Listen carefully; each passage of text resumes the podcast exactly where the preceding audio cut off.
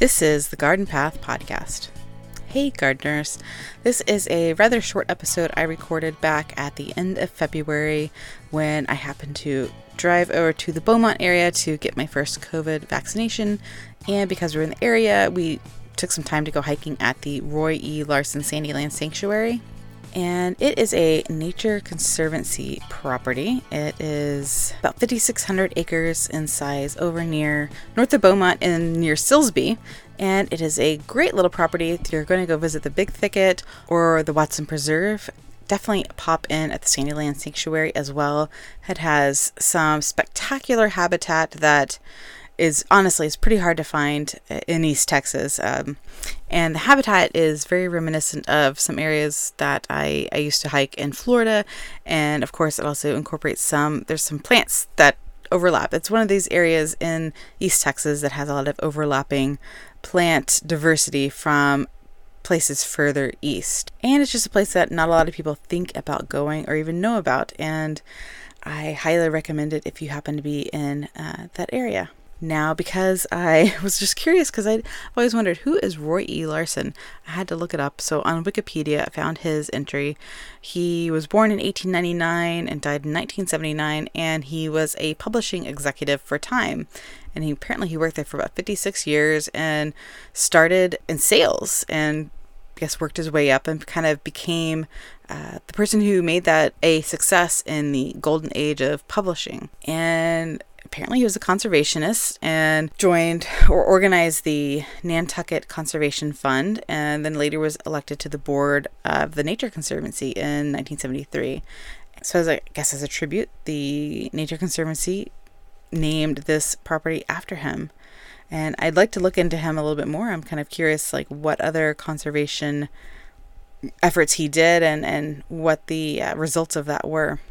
So anyway, this is like I said, this is just a end of February. We were had just come out of the snowpocalypse, and it was just we needed some time outside, and that's what we did. We enjoyed seeing some some things, early spring blooms, very early spring. It's not what it is now.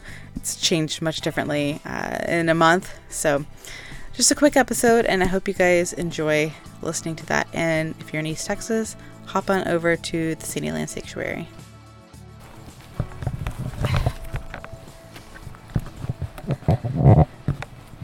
All right, we are at the Roy Larsen Sandyland Sanctuary uh, Nature Conservancy property here over here in Silsbee, which is East Texas, deep East Texas. I actually came over here today to get my first COVID vaccine super exciting. Easy peasy, no big deal. And um, so we're doing some hiking over here since we're over here. And I haven't been to this place in, I think my son was two, so almost, almost five years. And it's a really cool little piece of property because it's kind of part of the big thicket and there's just a lot of interesting endemics at this place. I just saw, well, we're not very far in the into the property here, but um, we've seen I've seen two red admiral butterflies, two zebra swallowtails, um, probably the rhododendron canescens budding, lots of trees budding um, Tradescantia hirsutifolium, hirsutum, one of those. Lots of that. Not a lot blooming, but spring is springing. so let's see. This is a big property of a lot of longleaf pine in the uplands. So it's a good RCW habitat, which is a red cockaded woodpecker. And just a really interesting, cool place to come hiking. And it really is like in the backyard of Beaumont. And not a lot of people get over here. And anyway, so I'll kind of update as I go along, see what we see. It's a very nice property. All right, so we've seen the zebra swallowtails, red admirals, Goat, goatweed leafwing. Some Ah. little moths. Uh, I saw one of those wood skinks. Oh, okay. I saw a dusky wing. I saw a paper wasp nest inside a bat house. Yeah. Uh, what were those birds that we saw at that little Oh, snag? chickadees, Okay. yellow belly sapsucker. Yeah. And you were just saying bears used to live here, so Yeah, bears used to live here. talk about bears a little bit. Bears' range has very significantly decreased due to humans. and uh, combination of hunting and habitat loss. Really, I guess that's the main reasons. Yeah. Uh, so now there are very few bears in Texas. There's every once in a while we'll see one in far, far East Texas, far northeast Texas, kind of on the border with Arkansas way up there, and then there's a few out in far West Texas too. There's some bluets blooming. Yeah. I've seen violets and bluets. And Oh, there was um what's a different Crow vaccinium. Oh yeah, the crow poison. Uh is vaccinium trying to bloom? Then we saw not- the azaleas with buds. Yeah, yeah, I mentioned that. There's the vaccinium.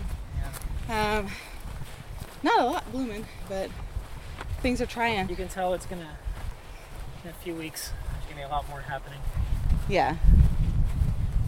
So we're gonna go down to the Bottomland Trail next to Village Creek next and see what we find down there. So we're just on the Bottomland Trail and got a lot of uh, habitat change because we came down towards the floodplain. So a lot of uh, switch cane, uh, Arundinaria, gigantea. Looks it's like a native bamboo sort of thing. Imagine that. And kind of getting into some muddier, boggier areas. Saw a little white violet and oh Chris said he saw a mouse run across. It was kinda cute. And then yeah, now we're coming across some nice little uh, smaller streams that lead into the creek. Just nice little bottomland. I see another moth down here. And a boardwalk that has a hole in it. Yep. And stop and take some pictures. So I really enjoy the um, uplands. But man, just every time I come to a bottomland, I'm reminded of just how much I love swamps and wetlands. And especially when you know you come to a floodplain that's been kind of denuded a little bit it's new growth you can see underneath you can walk and i don't know there's just something just magical about you know, the moss on the bottoms of the trees and i don't know seeing the power of water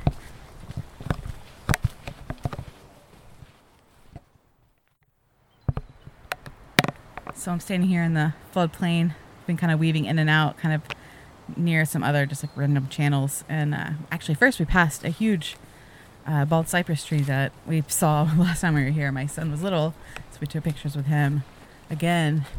And also down in this area, I started seeing a lot of uh, cardamine bulbosa.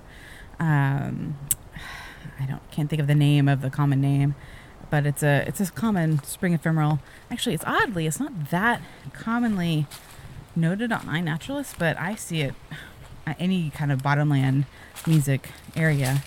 So we were walking through here and then saw a zebra swallowtail fly through again, and I thought maybe we could get maybe it'll nectar on the flowers. And we stopped, and then my husband's like, "Sounds like a bald eagle."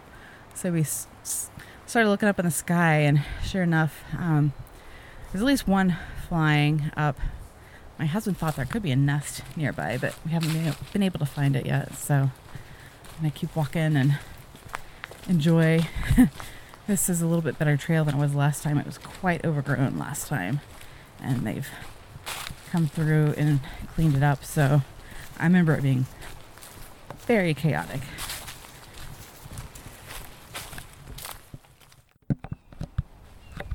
Oh, we've made it to the banks of Village Creek. I'm gonna slip in the mud here, and we've been. I forgot how long this trail kind of is.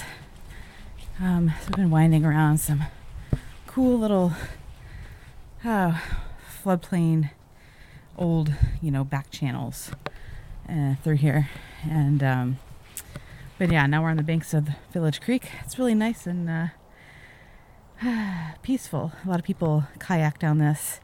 A good place if you want to kayak here is going to uh, Village Creek State Park over in Lumberton and um, paddling down that way. I'm not sure. I'm sure there are put in sites uh, further upstream. I'm just not sure where. Um, but it's a, it's a really nice creek to paddle. So we've been walking along that kind of uh, in between some of these uh, floodplain forests with uh, tupelo and cypress and uh, also all the cardamine is is providing nectar for everything. And the um, butterflies have been out. Zebra swallowtail uh, i think spice bush swallowtail i need to look it up. It's not a black swallowtail and it's not pipevine. So that's my next guess. Um, i need to look it up when i get back to the car uh, so I've been taking pictures of some butterflies down here. So that's where the nectar source is. Oh, sitting right here next to a birch, a river birch. And uh, yeah, we're gonna head back. I don't know where my husband's going. He's going up the slope for some. Oh, he's looking for. Is that the geocache? Yeah, but go up and around. Okay. Take forest and go take the trail around. Okay. He's looking for a geocache, going some crazy way. But we're gonna go up, take the trail, and yeah. So we're about to leave this floodplain and head back up to the uplands, and uh, head out and see what's on our way up. Look if I want more. Here's the spot. All right, well, we're heading out up here in the upland. Get a nice overview of Village Creek to our west, goes to my right as I head out. And had another an encounter with a, another zebra swallowtail. It's been a great day for zebra swallowtails. I am a happy camper. And uh, it'd be great to come back here in a month and see what's uh, blooming, what's changed. In two months, what's blooming, what's changed. I am ready for spring. I'm ready for blooms. Ready to get out and explore. So this is a little short. Hope I uh, can come back when things are a little more uh, bloomy and uh, recorded something else out here. It's a super cool area, and uh, I'll put the links to where uh, this place is on the show notes. Oh, another zebra swallowtail just came up uh, by me. I think uh, I'm wearing a pink shirt. Might have thought I was a flower. Okay, that's it for this one.